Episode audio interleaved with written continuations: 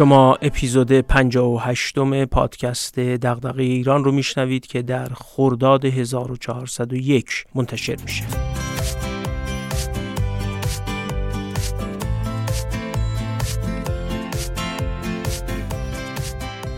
من محمد فاضلی هستم و تو این پادکست از کتابا و متونی میگم که میشه از اونها مباحثی درباره توسعه و بهبود مسائل جامعه ایران رو یاد گرفت یا حداقل به سوالاتی از جنس دغدغه ایران بیشتر و بهتر فکر کرد.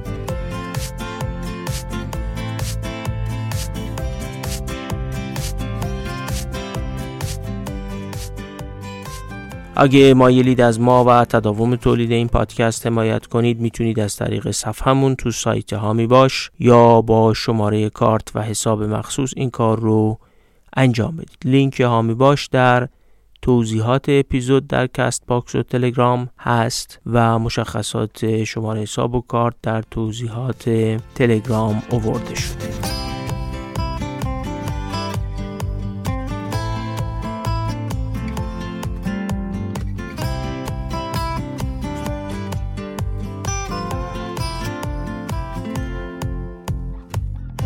تو اپیزود 56 مسئله فقدان توانمندی حکومت‌های کشورهای در حال توسعه رو مطرح کردیم. و تو اپیزود 57 رفتیم سراغ اولین آرزه مهم سازمان ها تو این دسته از کشورها و گفتیم که نویسنده های کتاب توسعه به مسابه توانمندسازی حکومت نشون میدن که این دست کشورها و سازمان هاشون ادای همشکلی در میارن. یعنی ادای کار کردن.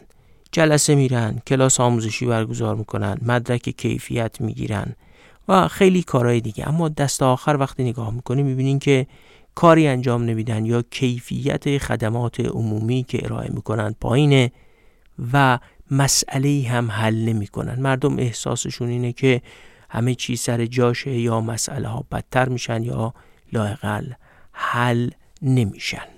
تو همون اپیزود نشون دادیم که این دسته حکومت ها به جای اینکه از مسئله های واقعی روی زمین کشور خودشون شروع کنن و شرایط محلی خودشون رو در نظر بگیرن دنبال کپی کردن نسخه هایی به اسم بهترین سرمشقا یا همون best practice ها میرن در حالی که اصلا توانایی اجراش رو ندارن. درست مثل اینکه نوت قطعه مشهور چهار فصل ساخته ویوالدی ویولونیست مشهور ایتالیایی رو بگذارن جلوی نو آموز ویولون و بگن بنواز.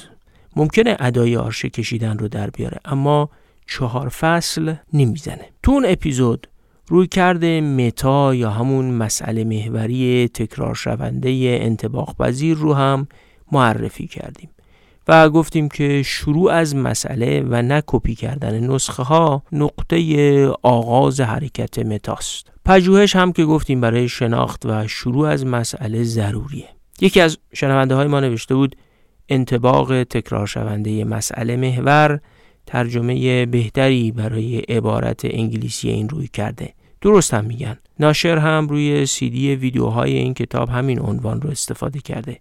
انتباق تکرار شونده مسئله محور. ولی خب روی کرده متا ظرفیت بیشتری برای در خاطر موندن داره. ما هم با همون مسیر ادامه میدیم. حالا بریم و ادامه داستان توانمندسازی حکومت و سازمان ها رو بشنویم.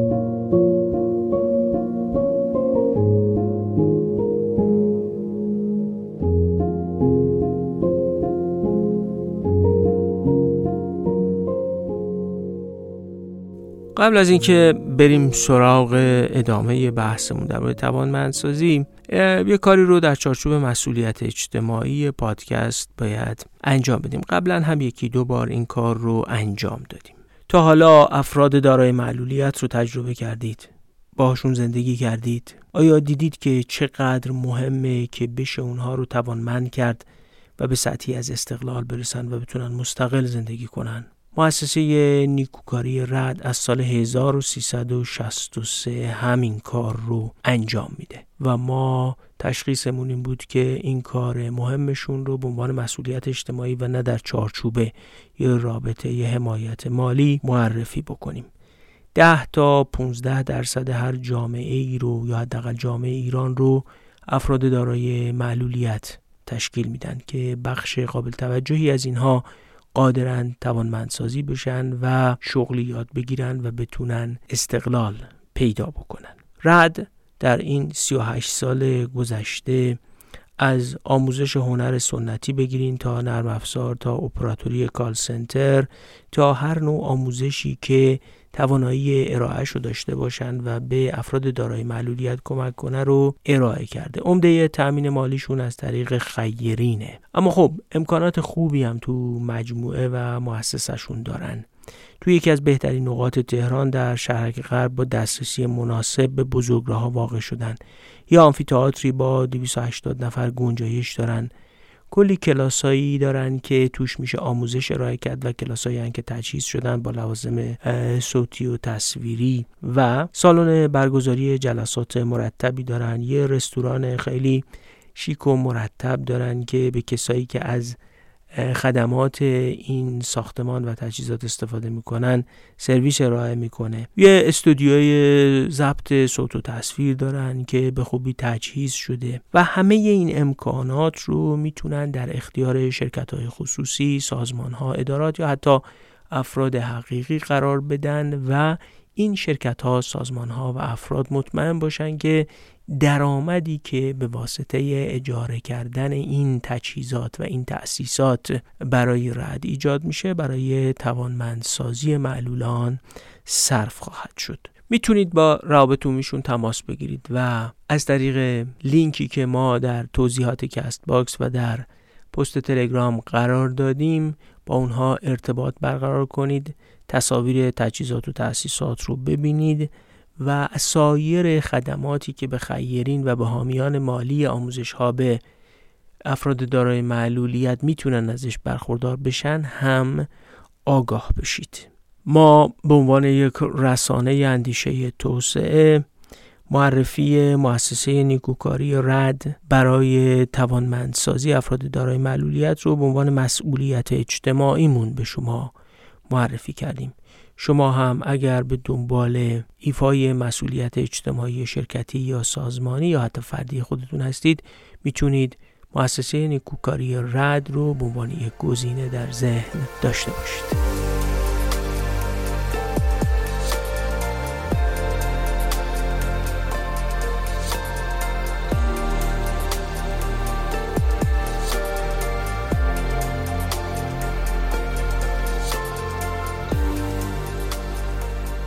اولین مشکل سازمان ها این بود که ادای هم شکلی در میارن.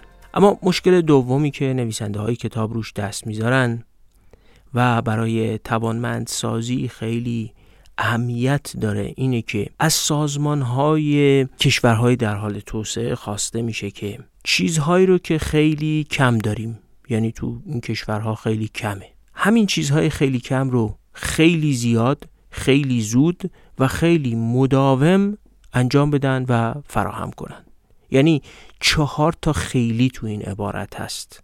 چیزهایی که خیلی کم داریم خیلی زود می‌خوایم خیلی زیاد می‌خوایم خیلی هم مداوم می‌خوایم. درست مثل وقتی که به نوآموز موسیقی بگن خیلی زود خیلی با کیفیت خیلی با تداوم موسیقی خیلی زیبای چهار فصل ویوالدی رو شما بنواز.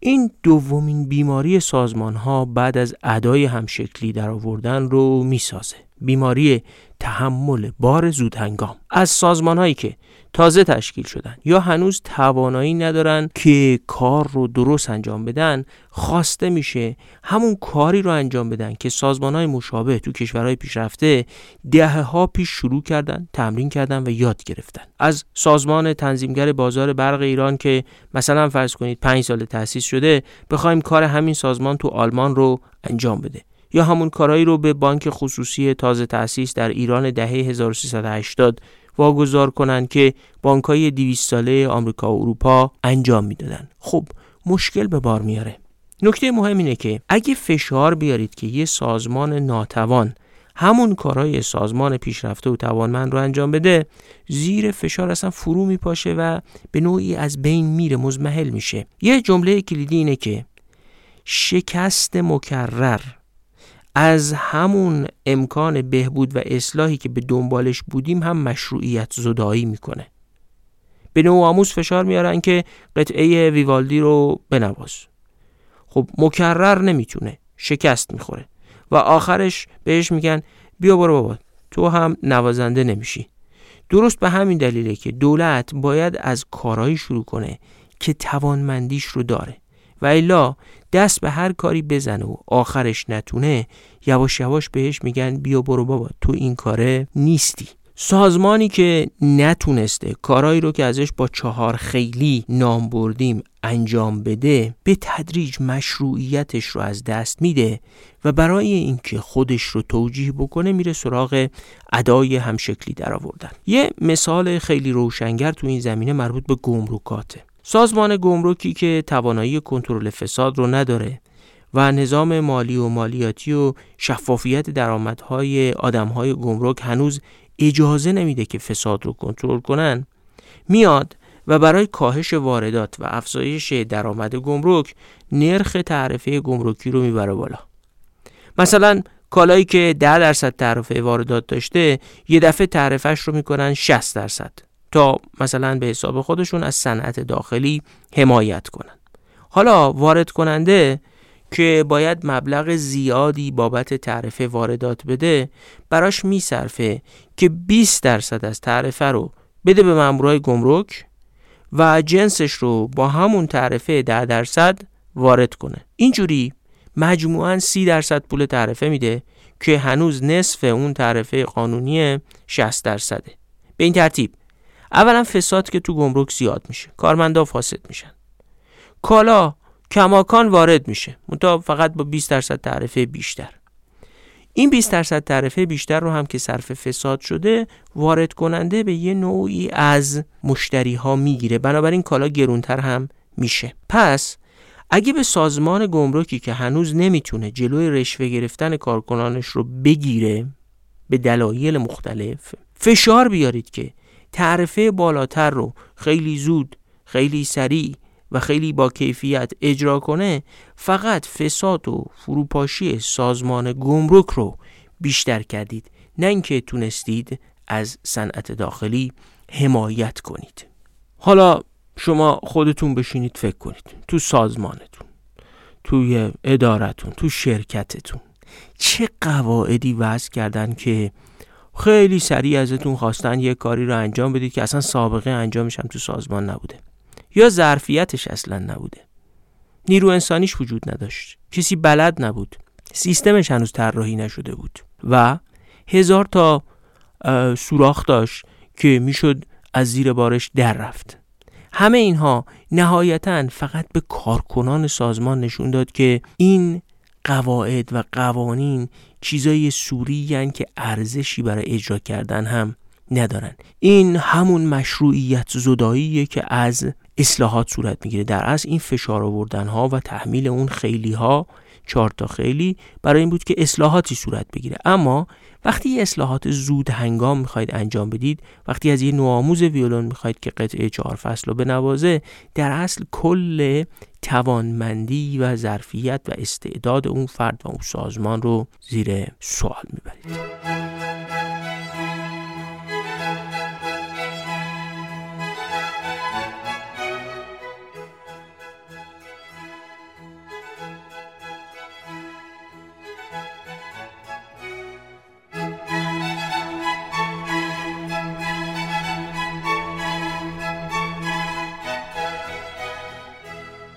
یه قانون کلی هست که میگه وقتی مقررات روی کاغذ از بیشترین توانمندی سازمان تجاوز کنه رعایت مقررات به سادگی مختل میشه و هر دستاوردی به شکل یه معامله خاص و متفاوت در میاد.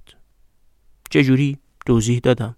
وارد کننده ها و مامورین گمرک به جای رعایت قانون معامله می‌کنن. یعنی قانون بیش از حد و اون چیزی که ظرفیتش وجود نداره تبدیل میشه به یه معامله. اینجوری فساد گسترش پیدا می‌کنه. هی قانون و سند نوشتن و به سازمانات تحمیل کردن همین مشکل رو ایجاد می‌کنه. جالبه که بین تورم اقتصادی و تورم سند و قانون و بار اضافی تحمیل کردن به سازمان ها یه شباهت و رابطه ای هست.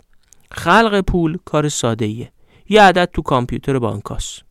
اپیزود 44 درباره تورم و اخلاق رو یه بار دیگه اگه گوش بدید اونجا کامل توضیح دادیم. اما تولید کالا و خدمات که زمان بره. به اون سرعتی که میشه پول خلق کرد که نمیشه کالا تولید کرد یا خدمات پدید آورد. پس هر وقت تولید پول بر تولید کالا و خدمات پیشی بگیره تورم اقتصادی پیش میاد. عینا خلق سند و قانون کار قلم و خودکار روی کاغذه. سریع و کم هزینه. سریع میشینیم قانون با هم می‌نویسیم آینامه می‌نویسیم بخشنامه می‌نویسیم ابلاغ می‌کنیم. اما ساختن توانمندی اجرا کار زمانبر و هزینه برداره. اولی که بر دومی پیشی بگیره میشه تورم قانون و سند. همون گونه که تورم در اقتصاد باعث بیارزش شدن پول میشه یعنی پولی که بیشتر از کالا و خدمات تولید شده قانون و سندی هم که بیش از توانمندی خلق شده باشه باعث بی اعتبار شدن قانون و سند و قاعده و آینامه و بخشنامه میشه. حالا ترکیب ادای همشکلی در آوردن و تحمیل بار زود هنگام قبل از اینکه توانمندیش پدید اومده باشه شکست سنگین سازمان رو به همراه داره. سازمان ها در مقابل این وضعیت اغلب چهار تا راه در پیش می‌گیرن. اول فرض می‌کنن سیاست قبلی غلط بوده و باید یه سیاست بهتری رو با فشار بیشتری اجرا کنن. عین اینکه چهار فصل ویوالدی رو بردارن و یه قطعه از باخ رو بذارن جلوی ناموز ویولون بگن که حالا که اونا نتونستی بیا اینو بزن. دوم میرن سراغ ظرفیت سازی در تک تک کارکنان. آموزش به کارکنان رو بیشتر می‌کنن. تو سازمان های خودتون حتما این رو دیدین. تصور می‌کنن اگه کارکنان یکم باسوادتر بشن یکم چهار تا فرمول بیشتر یاد بگیرن یا یه سندی رو بهتر براشون دوره کنن اینا آدمای توانمندی میشن. راه سوم اینه که یه سازمان موازی درست کنن که اون کار رو انجام بده. یه جور پوشش حمایتی درست کردن برای اجرای طرحها و برنامه هاست. این سازمان نمی‌تونه باشه اب نداره. یه دونه موازیش درست می‌کنیم. همینجوری شده که الان تو خیلی از کشورها از جمله کشور خودمون برای هر سازمانی می‌تونین یه دونه سازمان موازی پیدا کنید نه اینکه مشکل الان باشه. بالدوین سال 1346 وقتی کتابش چاپ می‌شد درباره برنامه‌ریزی در ایران می‌گفت که تو این کشور یه راه اساسی اجرا نکردن اینه که هر چیزی رو که می‌خوای جلوشو بگیری اجراشو به دو تا سازمان ارجاع کن. یا اگه یکیشون داره اجرا می‌کنه یه دستورالعمل متفاوتی و ضد اون اولی رو به اون سازمان موازی دومی ارائه بکن و اینها همدیگر رو خونسا می‌کنن. راه چهارم هم اینه که منابع بیشتر تزریق کنید. این یکی خیلی طرفدار داره چون چرب و چیلیه و سودش به افراد می‌رسه. پول بیشتر تزریق کنید. بلخص اگه معلوم شده باشه که مثلا با تخصیص بیشتر منابع تو دانمارک یا سوئد کار خیلی پیش رفته آره اونجا پیش رفته چون سازمان توانمندی داشته. اما اینجا که توانمندی نیست بهرهوری پایینه و اصلا کاری انجام نمیشه پول بیشتر کار نمی‌کنه. درست مثل این میمونه که بگیم حالا که این نوآموز ویولون نمی‌تونه قطعه چهار فصل رو اجرا کنه بیا یه ویولون گرونتر و حرفه‌ای‌تر براش بخریم. شاید تونست. آقا مسئله قیمت ساز نیست. این بابا ساز زدن بلد نیست. هنوز اول راهه. هنوز تمرین نکرده هنوز توانمندی در او ساخته نشده. اینجور راهکارها دادن منابع بیشتر یه سیاست بهتر آوردن یا همون چیزایی که گفتیم گیر کردن تو دام توانمندی رو تشدید می‌کنن و ناتوانی بیشتر میشه. البته سازمان ها سعی می‌کنن با گزارشکارهایی که میدن و بگن چقدر جلسه رفتن و چقدر آموزش دادن یه جوری رفع و جوش کنن.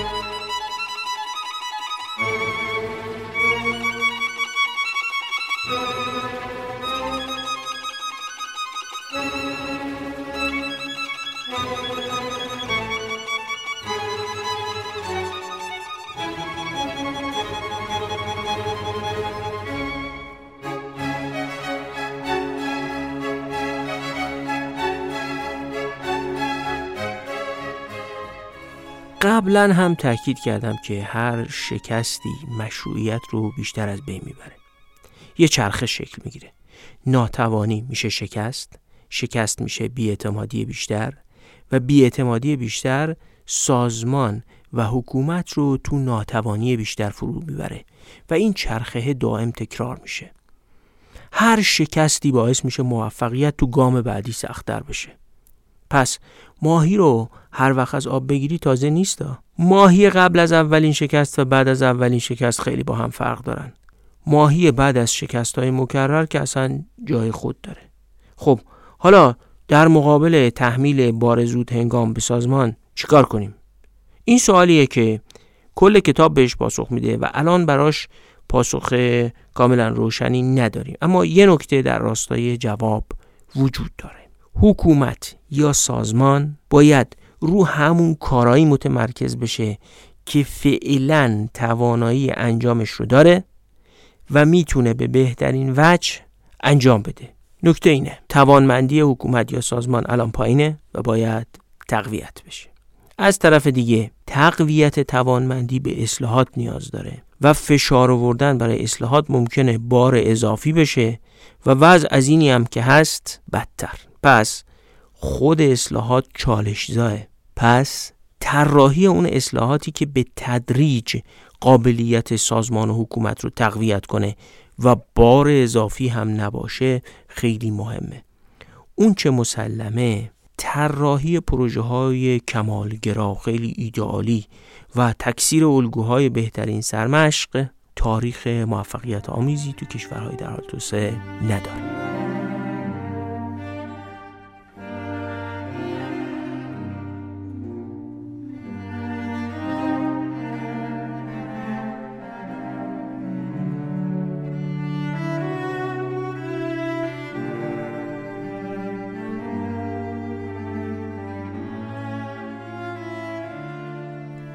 حالا فرض می‌کنیم که هممون و شما قبول کردیم که طرحهای ایدئالی و کپی کردن بهترین سرمشقا باعث توانمندی سازمان ها نمیشه. آموزش دادن پول بیشتر تزریق کردن و سیاست بهتر هم اثر نداره یا اون اثری رو که باید داشته باشه نداره.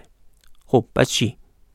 چگونه روی توانمندی کار کنیم؟ چه چیزی روی توانمندی برای اجرای سیاست ها اثر داره؟ قبل از اینکه این سوال پاسخ بدیم باید بپرسیم که توانمندی اجرای سیاست اصلا چی هست؟ یعنی سیاست چیه و توانمندی سازمانی چیه؟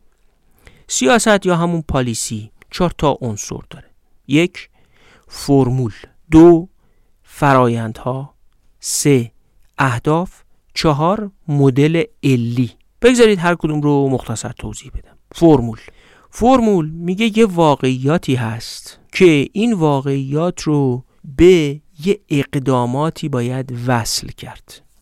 مثلا تو قرارداد شرکت بیمه با بیمهگذاران نوشته که اگر ماشین شما تصادف کنه شرکت بیمه این اقدامات رو انجام میده. مثلا تا این مقدار پول می‌پردازه کارشناسی می‌کنه همه این کارا. این همون فرمول است. نکته مهم هر فرمولی اینه که واقعیات موجود و تشخیص میده. یعنی تشخیص میده که شما تصادف کردی. بعد این واقعیت موجود رو وصل می‌کنه به اون کاری که باید انجام بده. این روزا بحث یارانه خیلی داغه. بذارید رو یارانه توضیح بدم. سیاست یارانه میگه که اگر شما این مقدار ثروت یا درآمد داشته باشید مشمول یارانه می‌شوید یا نمی‌شوید؟ سوال مهم اینه که کی تعیین می‌کنه؟ فرد چقدر ثروت و درآمد داره که از یارانه محروم بشه یا نشه. اما ماهیت فرمول سر جاشه. فرمول میگه اگر اینقدر ثروت داری ماشین داری خونه داری درآمد داری پس واقعیات. وصلت می‌کنه به یه اقدام. اون اقدام اینه که یارانت رو قطع می‌کنن یا قطع نمی‌کنن. حالا بریم سراغ فرایند. همون کارهایی که انجام میشه تا این واقعیات رو تعیین کنن. طبق چه فرایندی مشخص می‌کنن که شما خونه داری ماشین داری درآمد داری یا نداری؟ خارج رفتی یا نرفتی؟ بالاخره یه کارایی انجام میشه تا معلوم کنن که دارایی چقدره تا تکلیف یارانت رو مشخص کنن. مثلا میرن فرست خونه ماشین حساب بانکی تو بررسی می‌کنن به میگن فرایند سیاست. تو اون داستان بیمه هم میگن فرایندش اینه یا باید کارشناس بیاد در محل تصادف یا شما باید ماشین تو برداری با اون کسی که تصادف کردی بری به یک دفتر بیمه اونجا یه کارایی انجام میدن تا مشخص بشه شما تصادفت واقعیه یا ساختگی مال الانه یا مال قبله؟ پس فرایند مشخص می‌کنه که اون فرموله واقعیاتش چگونه تشخیص داده میشه. هر سیاستی اهدافی داره مقصدی داره منظوری داره که اون سیاست رو اجرا می‌کنن. پس سیاست باید اهدافش رو هم مشخص کرده باشه. اما چهارمی خیلی مهمه مدل علی. فرمول با یه شیوهی به اهداف وصل میشه. مدل علی در از توضیح میده که چرا اون فرمولی که سیاست گذار در نظر گرفته به اون اهداف تعیین شده می‌رسه. فرض کنید سیاست اینه که آدما برای رانندگی گواهی نامه بگیرن. فرمول میگه اگه این چند تا قابلیت رو داشته باشی یعنی مثلا اجزای ماشین رو بشناسی پارک دوبله بلد باشی دنده عقب بدونی تعویز دنده یا راهنما زدن رو انجام بدی و به موقع انجام بدی و درست انجام بدی می‌تونی گواهی نامه داشته باشی. هدف از این کار چیه؟ هدف اینه که کسی بدون مهارت پشت فرمون نشینه. ایمنی فرد و جامعه به خطر نیفته. حالا مدل علی این وسط چیکار است؟ مدل علی میگه اون فرمول به این دلیل به هدفش یعنی بالا بردن ایمنی رانندگی و جامعه و فرد می‌رسه که رانندگی چیزی جز همون چند تا مهارت نیست. و اگه کسی اینا رو بلد باشه خوب رانندگی می‌کنه و به هدفمون یعنی بالا بردن ایمنی می‌رسیم. به عبارتی این مدل علی میگه که اون واقعیت ها یعنی ماشین و شناختن راهنما زدن پارک دوبله کردن و و وصل میشن به اهداف که ایمنی جامعه و فرد باشه. از طریق اینکه علت ایمنی توانمندی افراده. پس وقتی افراد اون توانمندی رو داشته باشن به ایمنی هم می‌رسیم. تو سیاست یارانه هم همین گونه است. میگن شما اگه اینقدر ثروت داشته باشی یارانت رو قطع می‌کنیم. چرا؟ چون هدف هدف بیان شده. حالا کار به درستی و غلطیش نداریم. هدف بیان شده اینه که عدالت افزایش پیدا کنه. میگه اگه یک کسی ثروتش زیاده ما یارانش رو قطع می‌کنیم. با این هدف که این یارانه باز توضیح بشه در بین گروه های کم برخوردارتر و این مدل علی توضیح میده که قطع کردن یارانه ثروتمندان سبب بهبود عدالت در جامعه میشه. پس فرمول علی توضیح می‌دهد که واقعیات شناسایی شده چگونه به اهداف متصل میشن. نکته مهم اینه که مدل علی ممکنه غلط باشه. یعنی یکی بیاد بگه کی گفته اگه کسی بلد بود پارک دوبله انجام بده راهنما بزنه یا ماشین رو بشناسه این رانندگی کنه گواهی نامه بگیر رانندگی کنه ایمنی بالا میره. یا کی گفته که اگه کسی خونه داشت ماشین داشت سفر خارجی رفته بود یارانش رو قطع کنیم عدالت بهبود پیدا می‌کنه. اینا زیر سوال بردن اون مدل علی است خب یه کسی ممکنه بگه راننده غیر از این چیزهایی که شما برای گواهی نامه دادن ازش امتحان می‌گیرید خیلی چیزهای دیگه هم باید بلد باشه. پس مدل علی غلط یکی از اون مشکلات اساسی سیاست هاست. حالت دیگه ناتوانی سازمان ها غیر از مدل علی غلطشون اینه که مدل علیشون درسته. توانمندی اجراشو ندارن. پس یه سوال مهم در سیاست عمومی و توانمندسازی چه تو سازمان؟ حالا خصوصی عمومی هر جوری. اینه که فرمول فرایند و مدل علی غلط بوده به هدف نرسیدیم یا نه؟ اینا همه درست بود. توان اجراشو نداشتیم. اینکه راننده باید اجزای ماشین رو بشناسه پارک دوبله بلد باشه و و و همه اینها این درست بود. نکته مهم این بود که افسرامون قادر نبودن اینا رو درست آموزش بدن یا مراکز آموزش رانندگی. و موقع امتحان گرفتن هم درست قادر نبودیم که امتحان بگیریم. پس بنابراین گواهی نامه‌ای که دادیم علیرغم اینکه فرمولش درست بود اما واقعیاتش رو خوب تشخیص ندادیم توانمندی اجرا نداشتیم و نهایتا به هدفمون که تربیت راننده خوب و مطمئن باشه نرسیدیم. یا سیاست یارانه مدل علیش درست بود. ما توانایی نداشتیم درست تشخیص بدیم کی خونه داره ماشین داره و یارانه ها رو بد قطع کردیم نادرست قطع کردیم یا یه دی دادیم که نباید می‌دادیم. پس دو تا مسئله است تو سیاست عمومی. فرمولتون سیاستتون مدل علیتون و اهدافتون درسته یا غلطه؟ این یه بحثه. حالا این چیزی که درسته رو می‌تونید اجرا کنید یا نمی‌تونید اجرا کنید؟ قطعه چهار فصل ویوالدی خیلی قطعه زیبایی قطعه مشهوریه در تاریخ موسیقی. نکته مهمش اینه که این نوع آموز نمی‌تونه اجرا کنه. مشکل از قطعه نیست. حالا می‌دونیم که اگه یه سیاستی مطرح میشه باید این چهار عنصر رو داشته باشه. نویسنده های کتاب از همین چهار جزء سیاست برای شرح توانمندی سازمانی استفاده کردن. یه کمی شاید پیچیده به نظر برسه اما جالبه. حرفشون اینه که هر سازمانی برای سیاستاش یه مدل علی داره که از اون مدل علی برای رسیدن به اهدافش استفاده می‌کنه. در اصل هر سازمانی یه تصوری داره که چی روی چی اثر داره و این اثرات چگونه یه هدفی رو محقق می‌کنه. مثلا وقتی تعرفه گمرکی واردات کالایی رو بالا می‌برن تا از کالای تولید داخل حمایت کنن مدل علیشون میگه که وقتی تعرفه بالا میره قیمت کالای وارداتی زیاد میشه و در نتیجه مشتری میره به سمت خریدن نمونه داخلی و به این ترتیب از کالا حمایت میشه. مشکلش این بود که توضیح دادیم که حتی اگه این مدل درست باشه در یک سازمانی که توانمندی اجرا نداره مدل سیاست فرایند فرمول اجرا نمیشه و به اهدافش نمی‌رسه. وای به حال روزی که مدل علی یا سیاست از اساس غلط باشه. مثالی که خود کتاب زده خیلی مزهک و البته روشنگره. میگه فرض کنید جامعه معتقد باشه خورشید هر روز صبح طلوع می‌کنه چون یه سازمانی باید باشه که اهرامی رو بچرخونه. حالا رفتن یه عده نخبه برای چرخوندن اهرام استخدام کردن. هدفشون که خوبه می‌خوان خورشید طلوع کنه. فرمول هم دارن. فرایندشون هم هم خوبه که رفتن نخبه ها رو انتخاب کردن.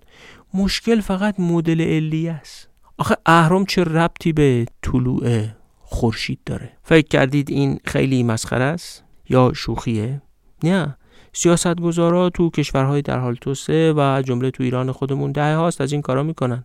موقع تورم یقه مغازدار رو می‌گیرن به عنوان گرونفروش زندان و فلک. این کم از چرخوندن اهرام برای طلوع خورشید نیستا یا اجرا کردن بهترین سرمشقها و کپی کردن روش های کشورهای دیگه ممکنه در برخی موارد عین همین اهرم چرخوندن باشه برای طلوع خورشید. شما می‌تونید به عنوان یک کمک به ما و یک تمرین فکری به این فکر کنید که تو سازمانتون تو ادارتون تو دم و دستگاه حکومت تو تجربه کشورهای دیگه حتی کشورهای ممکنه توسعه یافته در حال توسعه که توش زندگی کردید چه اهرمایی رو میچرخونن به امید طلوع کردن چه خورشیدهایی؟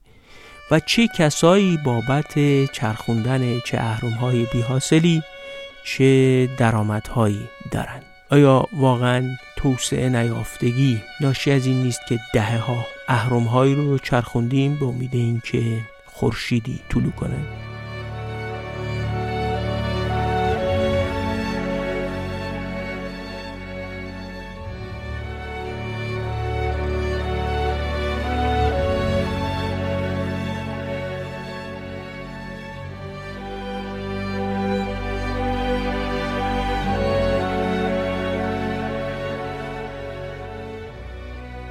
حالا که سیاست و اجزایش رو تعریف کردیم و جایگاه اصلی و محوری مدل علی رو توضیح دادیم می‌تونیم بریم و توانمندی حکومت رو در پنج سطح شرح کنیم. سطح اول. بهش میگن توانمندی ایدئال. این یه وضعیتیه که عامل یا مجری سیاست به بهترین شکل می‌تونه واقعیات رو مشخص کنه. یه دانش یا مدل علی کامل و درست هم داره. می‌دونه چه کارهایی هم باید بکنه تا به بهترین دستاوردها برسه. سطح دوم بهش میگن قابلیت رعایت سیاست. از اون ایدئال پایین تره یعنی عاملان سیاست دقیقا همون فرمول سیاست رو اجرا می‌کنن. اگه گفته تحت این شرایط به کسی گواهی نامه بدید اونا دقیقا این کار رو انجام میدن. مشکل اینه که تعیین دقیق همه چیز تو هر سیاستی خیلی سخته. چجوری میشه دقیقا مشخص کرد که معلم سر کلاس ابتدایی باید مو به مو چه کارهایی انجام بده؟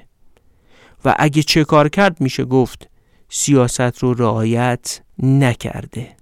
ولی به هر حال تو این سطح کارکنان دارن سعی می‌کنن هر آنچه را که در سیاست تصریح شده و تعیین شده انجام بدن. یه سطح پایین تر بهش میگن سطح توانمندی واقعی. یعنی همون چیزی که در صحنه عمل اتفاق میفته گفتن تحت این شرایط به طرف گواهینامه بدید. اما تو دنیای واقعی این موارد رعایت نمیشه و حتی بعضیا پولم میدن گواهینامه می‌خرن اصلا.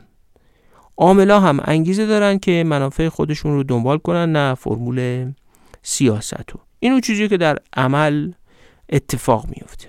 یه سطحی هست بهش میگن توانمندی صفر. یعنی سازمان توی وضعیتی اصلا هیچ قدرت اجرایی نداره. میگید این بدترین سطح نه یه و سطح بدتر هم وجود داره. بهش میگن توانمندی منفی. سازمان چون قدرت اعمال زور داره می‌تونه از زورش برای بهره کشی و وادار کردن مردم به یه کارایی استفاده کنه. تو اینجا بودن سازمان بدتر از نبودنشه. دیدین مردم یه جایی میگن این اداره اگه نبود بهتر بود. این همون سطحیه که سازمان رسیده به توانمندی منفی. یعنی سازمان صرفا یا حکومت یا اجزایی از حکومت به دلیل قدرتی که دارن به واسطه زوری که دارن یه چیزایی رو بر مردم تحمیل می‌کنن که انجام دادنش بدتر از انجام ندادنشه. حالا شما برای اینکه وارد یه فضای تعاملی هم بشیم و تمرکز بیشتری هم وجود داشته باشه سازمان خودتون رو تو ذهنتون مرور کنید. حتی رو کاغذ بنویسید و سعی کنید اونا رو بر اساس سطح توانمندیشون داوری کنید. نکته مهم اینه حتی در درون یه سازمان می‌تونن بخش یا دپارتمان های مختلف سطوح متفاوتی از توانمندی داشته باشن. یعنی یا بخشی از سازمان توانمندیش مثلا در حد رعایت سیاست باشه یه جایش اصلا نبودنش بهتره و یک توانمندی منفی داره. با همه این تفاوت ها می‌تونید سازمان خودتون رو بر اساس میزان توانمندی بررسی و رده بندی کنید.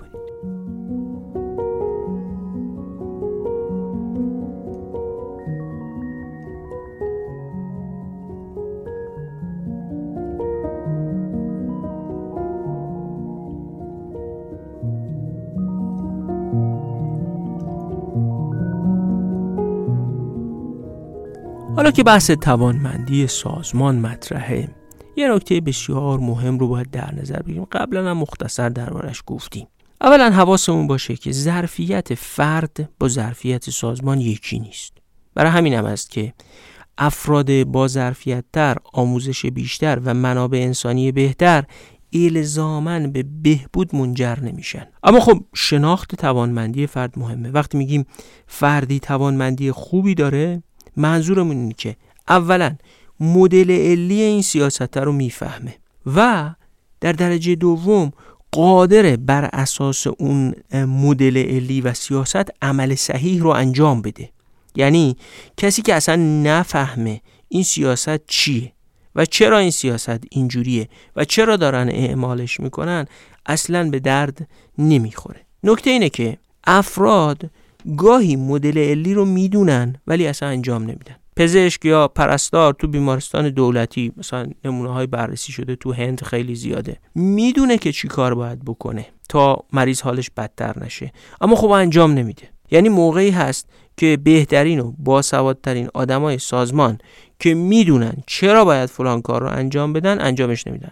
بیانگیزن با هم هماهنگ نیستن به سازمان اعتماد ندارن. یا نمی‌تونن اون کار رو انجام بدن. جالبه یه مطالعه تو هند نشون داده که پزشکا همون کاری رو که به بهترین وچی تو مطب خودشون در بخش خصوصی انجام میدن همون کار رو تو بیمارستان دولتی انجام نمیدن. پس مسئله ندونستن مدل علی نیست. انجامش نمیدن. این جاییه که اثر محیط سازمانی خیلی تعیین کننده است. نکته دومی که باید حواسمون باشه اینه که سطح قابلیت سازمانی توی یک کشور همه جا یکسان نیست. خود نویسنده ها میگن هند از این جهت خیلی کشور عجیبیه و یه واژه‌ای رو به کار می‌برن که ما بارها شنیدیم ولی اینو در معنای خاصی به کار می‌برن. میگن این کشور کشور هردنبیلیه هردنبیل یعنی چی؟ یعنی یه کشوری که بعضی جاها به طرز عجیبی توانمندی سازمان پایینه. مثلا تو آموزش تو بهداشت عمومی یا تو خدمات شهری. اما به شدت تو برخی از سازمانهاش توانمنده. مثلا در سازمان هوافضاش یا در مثلا حوزه الکترونیک خیلی سیستم و کشور پیشرفته و پیچیده ایه این یه سویه مثبت هم داره. این سویه مثبت و امیدوارانش رو خوب نگاه کنید بهش و توجه داشته باشید. تو دل محیط های ناکارآمد که ناکارآمدی موج می‌زنه تحت شرایط خاصی می‌تونن یه سازمان های توانمندی پدید بیان که بسیار امیدوار کننده باشن و از تکثیر این سازمان های توانمند میشه یک محیط رو به تدریج توانمند کرد.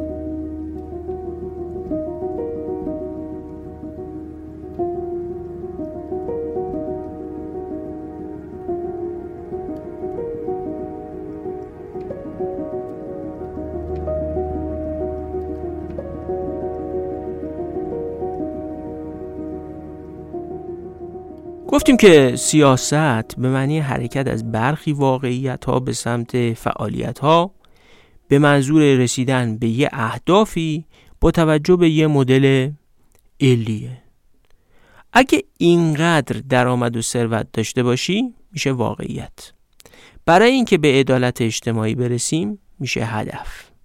و با این دانسته که یارانه قیمتی باعث هدر رفت منابع میشه یعنی مدل علی شما از یارانه گرفتن حذف میشید. روش تعیین میزان دارایی و ثروت شما هم اسناد مالکیتتون، حساب بانکیتون و درآمداتون، سفر خارج رفتین یا نرفتین اینا میشه فرایندش. این در اصل میشه سیاست یارانه. یه تمرین اینه که پیش خودتون قلم کاغذ بزنید. سیاست های ادارتون رو سازمانتون رو شرکت خصوصی اگه مدیر عاملین اگر که مسئول کنترل کیفیتین اگر هر چیزی هستین یا وزیرین وکیلین معاون وزیرین این سیاستاتون رو بشینین بر اساس این چهارتا مرور بکنین ببینین که هدفتون چیه واقعیت ها چی هن؟ فرایند ها چی و مدل علیتون چگونه واقعیت ها رو به اهداف وصل می‌کنه مشکل از اونجایی شروع میشه که برخی واقعیت ها واقعی نیستن نویسنده ها بهش میگن واقعیت اداریه. واقعیت اداری یعنی چی؟ ببینید این روزا گفته میشه که هر کی ماشین بالای 300 میلیون تومن داشته باشه این یارانش قطع میشه. خب یه نگهبان آپارتمان هست که خیلی هم شاکیه. ماشینش بیشتر از 300 میلیون تومن هزینه داره. اما خب واقعیت اینه که چهار سال پیش پنج سال پیش که همین ماشین رو خریده قیمتش 45 میلیون تومن بوده. و حقوقش تغییری نکرده. اون همون ماهی 7 میلیون تومن رو به عنوان یه بازنشسته حقوق می‌گیره. حالا تورم باعث شده ماشینش بشه 400 میلیون و از فهرست یارانه بگیرا حذفش کنن. اینجاست که واقعیت اداری یعنی اون چیزی که اسناد اداره نشون میده ماشین 400 میلیونی. با واقعیت واقعی یعنی ماشینی که تو تورم گرون شده و با واقعیت واقعی یعنی اینکه این آدم 7 میلیون تومان در ماه بیشتر حقوق بازنشستگی نمی‌گیره در تعارض قرار گرفته. یا تو سازمان گفته شده اگه 8 ساعت بیای سر کار و فلان اقدامات رو انجام بدی اینقدر حقوق می‌گیری. مصیبت اینه که دستگاه نشون میده کارمندا 8 ساعت رو سر کار بودن اما در واقع نبودن. کارت زدن و رفتن. یا بودن و کار دیگه ای انجام دادن. واقعیت اداری دستگاه حضور و قیابه. اما واقعیت واقعی اینه که آیا کاری انجام میشه یا نمیشه. حالا اصلا میریم بالاتر. بعضی کم می‌تونه بدتر هم بشه. سیاست میگه اینقدر وام میدیم به افرادی با این مشخصات که برن سرمایه گذاری کنن تو تولید و اشتغال و تولید افزایش پیدا کنه. گزارش ها هم نشون میده همینجوری شده. اما در واقع وام به کسان دیگری داده شده و اونا برای کار غیر از سرمایه گذاری مولد ازش استفاده کردن. یه موقعی یه مطالعه نشون می‌داد که مصوب شده بود به زنان برای کارآفرینی وام بدن. اما زنها که نمی‌تونستن وسیقه و فیش حقوق و زامن لازم رو برای گرفتن وام تأمین کنن. خصوصا زنهای روستایی یا زنان در شهرستان 20 سال پیش. شوهرها یا برادرای زنان وسیقه و زامن رو فراهم می‌کردن. وام به اسم خانوم داده می‌شد. اما در واقع می‌رفت تو جیب مردای خانواده. گزارشی که به سیاست گذار داده می‌شد حتما شامل اسم زنان بود. به این تعداد زن وام دادیم. حتما بعدش ادعا می‌کردن که توانمندم شدن. کارآفرینی هم ایجاد کردن. چون مدل علیش مفروض می‌گیره زنانی که وام گرفتن پس حتما کارآفرینی هم می‌کنن پس حتما توانمندم شدن. اما در واقع تعداد بسیار زیادی از این زنان فقط از حالت عادی بدون بدهکاری تبدیل شدن به زنان بدهکار. حالا تصور کنید تو این وسط خانواده به یه مشکلی هم می‌خوره خانم و آقا از هم جدا میشن بدهکاری مال خانومه و پول تو جیب آقاست نتوانمندی و بدهکاری هم بهش اضافه شده. به این ترتیب وقتی میگیم توانمندی اجرا وجود نداره یعنی شناسایی واقعیت ها ممکن نیست. وقتی واقعیت ها مبنای کار نباشن تبعیت از فرمول سیاست هم صورت نمی‌گیره. سازمانی که توش بشه واقعیت ها رو دستکاری کرد و واقعیت اداری ساخت. این تعارض بین واقعیت اداری و واقعیت واقعی خیلی نکته کلیدیه. وقتی بشه واقعیت ها رو دستکاری کرد و واقعیت اداری ساخت هیچ وقت قابلیت اجرا توسعه پیدا نمی‌کنه. پس گام اول توانمندسازی می‌تونه رسیدن به وضعیتی بشه که واقعیت ها واقعی باشن نه واقعیت اداری. حالا از خودتون بپرسید تو سازمانتون شرکت هایی که کار می‌کنید یا با سازمان هایی که باهاشون سر و کار دارید یا تو کل کشور چقدر واقعیت اداری ساخته میشه؟ که اتفاقا با واقعیت های واقعی فرق دارن یا اصلا در تعارض کاملا نکته مهم اینه که وقتی بشه واقعیت ها رو دستکاری کرد و واقعیت اداری ساخت عوض کردن فرمول سیاست دردی رو درمان نمی‌کنه.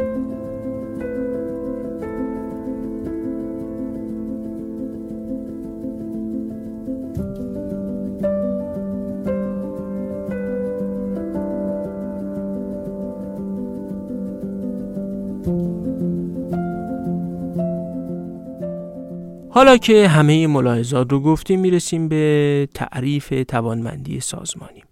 وقتی میگیم توانمندی سازمانی وجود داره که سازمان بتونه عاملان یا کارکنان خودش رو به گونه ای تجهیز کنه و به اونها قابلیت بده که کار درست رو در زمان مناسب و برای رسیدن به اهداف سازمان تشخیص بدن و وادارشون کنه که اون چیزی رو که درست تشخیص دادن انجام بدن. پس توانمندی سازمان دو تا جز داره. یک عاملانی که کار درست و در راستای اهداف سازمان رو تشخیص میدن یعنی می‌تونن تشخیص بدن به گونه ای هم توانمند و تجهیز شدن که این کار رو انجام بدن. یعنی اگر پرستار پزشک تشخیص داد. تو این لحظه برای بیمار اورژانسی باید این دارو رو تزریق کرد. هم تشخیصش رو می‌تونه انجام بده و بهش اعتماد هست و هم سرنگ دارو برای انجام تزریق وجود داره. دو نه تنها تشخیص میدن و می‌تونن انجام بدن بلکه وادار میشن. حالا یا با انگیزه های درونی یا با اجبار و الزام که انجام هم بدن. چون ممکنه پزشک پرستار خدای نکرده تشخیص بده که بله این دارو الان ضروریه ولی انگیزش رو نداره حالا حوصلش رو نداره ناراضی عصبانی به هر دلیلی انجام نمیده. یه نکته مهمتر هم هست. اون کاری رو که تشخیص دادن و تجهیزاتش رو دارن و می‌تونن انجام بدن و الزام درونی یا بیرونی به انجام دادنش رو دارن بگونه ای هم انجام میدن که صرفا تبعیت از فرمول سیاست نیست. معلم نمیره سر کلاس و فقط عین چیزی رو که بهش گفتن رعایت کنه. ادای تبعیت از سیاست در نمیاره بلکه واقعا در راستای اهداف سازمان او کاری رو که لازمه انجام میده. یعنی اگه امروز رفت سر کلاس و نوبت اینه که فارسی درس بده یا ریاضی درس بده نمیره همینجوری ماشینوار ریاضی درس بده. صبح نگاه می‌کنه تو صورت بچه ها می‌بینه که همه غم زده همه ناراحت و ازشون می‌پرسه که چی شده و بعد متوجه میشه که مثلا برای دو نفر از اعضای خانواده های یکی از بچه ها یا چند تاشون مثلا اتفاق بدی افتاده. اینا اصلا حس و حال خوبی ندارن. بنابراین نمیره اون ریاضیه رو طبق فرمول سیاست بگه به من ربطی نداره که این بچه ها الان ناراحتن همونا رو عینا تکرار کنه. او کاری رو انجام میده در راستای اهداف سازمان و اهداف سازمان در این لحظه اینه که با این بچه ها همدلی بشه اونها به یک حالت روحی بهتری برسن در شرایط یادگیری قرار بگیرن. بنابراین یک سازمان توانمند قادر کارکنانش رو در وضعیتی قرار بده که فرمول و واقعیات و سیاست و مدل علی رو تشخیص میدن قادرن اجرا کنن و این رو قادرن در شرایطی انجام بدن که به اهداف سازمان نزدیک تره یه همچی سازمانی فقط منابع بیشتر دریافت نمی‌کنه. فقط بر ظرفیت فردی تاکید نمی‌کنه. سازمان توانمند می‌دونه که محیط سازمانی روی عملکرد افرادش به شدت اثر گذاره فقط با آموزش دادن نمیشه سازمان رو توانمند کرد. محیط سازمانی باید در راستای توانمندسازی یه تغییراتی کنه. به همین خاطره که اگه همه کارکنان سازمان ها هم دکترا بگیرن یا کلاس آموزشی برن اما محیط سازمانی تغییر نکنه هیچ اتفاق مهمی نمیافته. و گاه هزینه سازمان فقط میره بالاتر و به دلیل توقعات فضایندهی که افراد تحصیل کرده تر دارن گاه کیفیت کار بدتر هم میشه.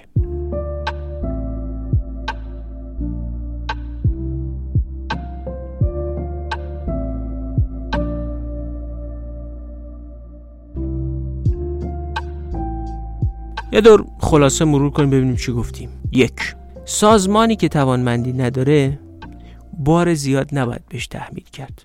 همون یه ذره توانمندی هم که داره از بین میره. نمیشه به سازمان ناتوان فشار برد که هر آنچه که خیلی کم داری مثل سلامت اداری و مبارزه با فساد یا خودروی با کیفیت رو. خیلی زود می‌خوایم خیلی زیاد هم می‌خوایم خیلی هم مداوم می‌خوایم. یه همچین فشاری وضع رو بدتر می‌کنه. دو هر سیاستی چهار تا جز داره فرمول فرایند اهداف و مدل علی.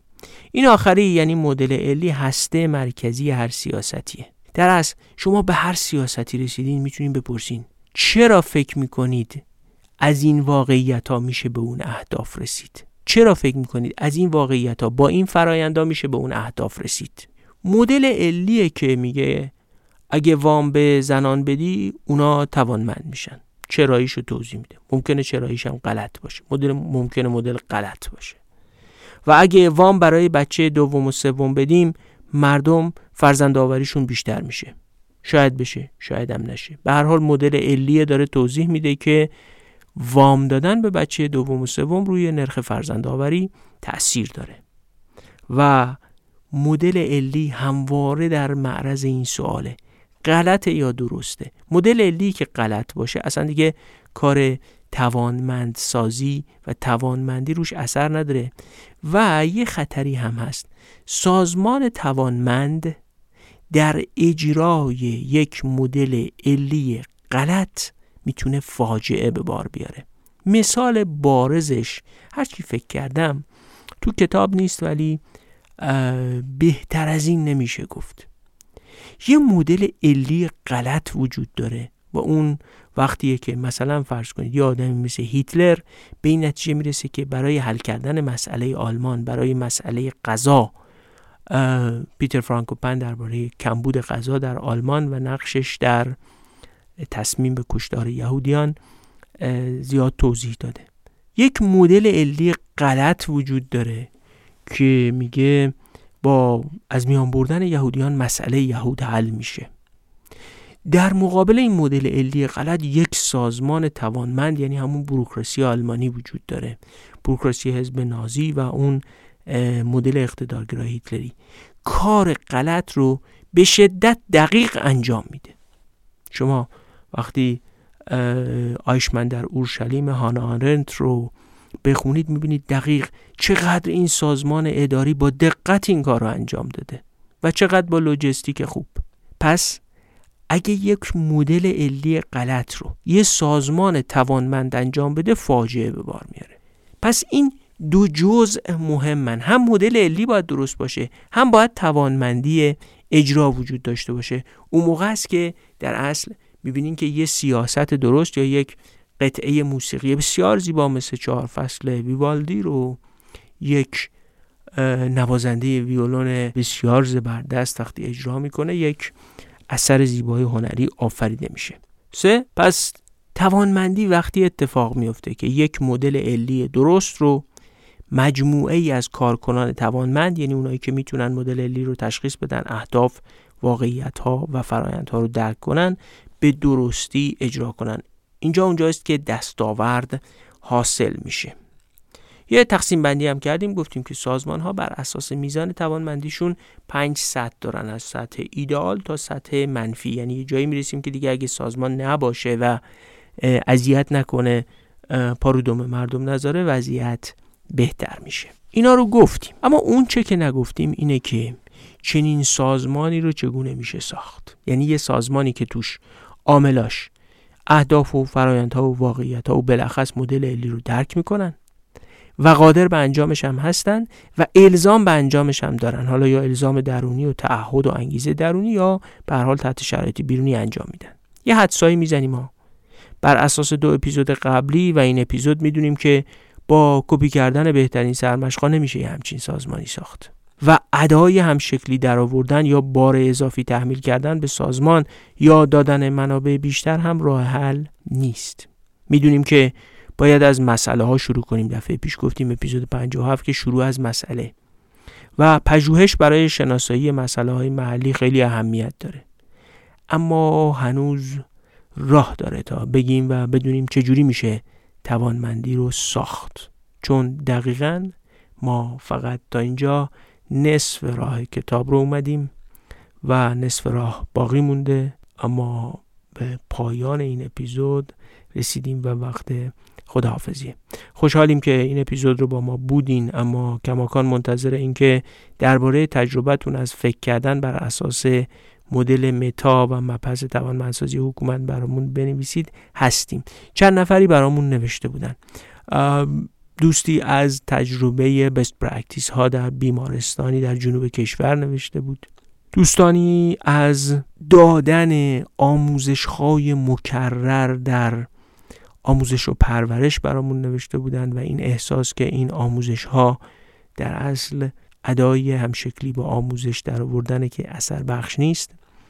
کسانی هم از بکارگیری مدل های کیفیت نوشته بودن و یک کسی مثال خوبی زده بود.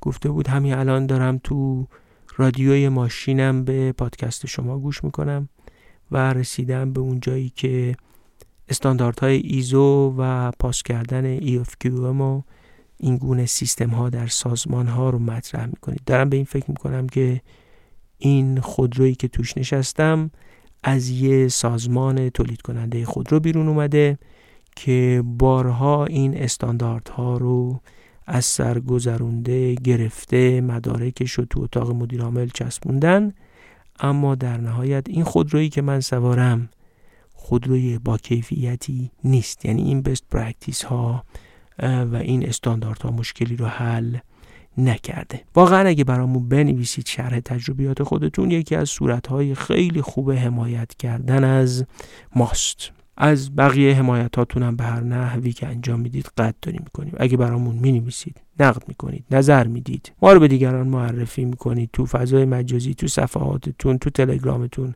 ما رو استوری می‌کنید یا دربارمون پست می‌نویسید یا حمایت های مالی می‌کنید چه توی هامی باش چه توی کارت و حساب. همه اینها قدردان حمایت های شما هستیم. منتظر ایمیل های بیشترتون هم هستیم تا کموکاستی هامون رو بهمون به متذکر بشید. داریم تمرین می‌کنیم که صورت های بهتری از ارائه کردن رو خدمتتون ارائه کنیم. خیلی خوشحالیم که این اپیزود رو هم با ما بودین.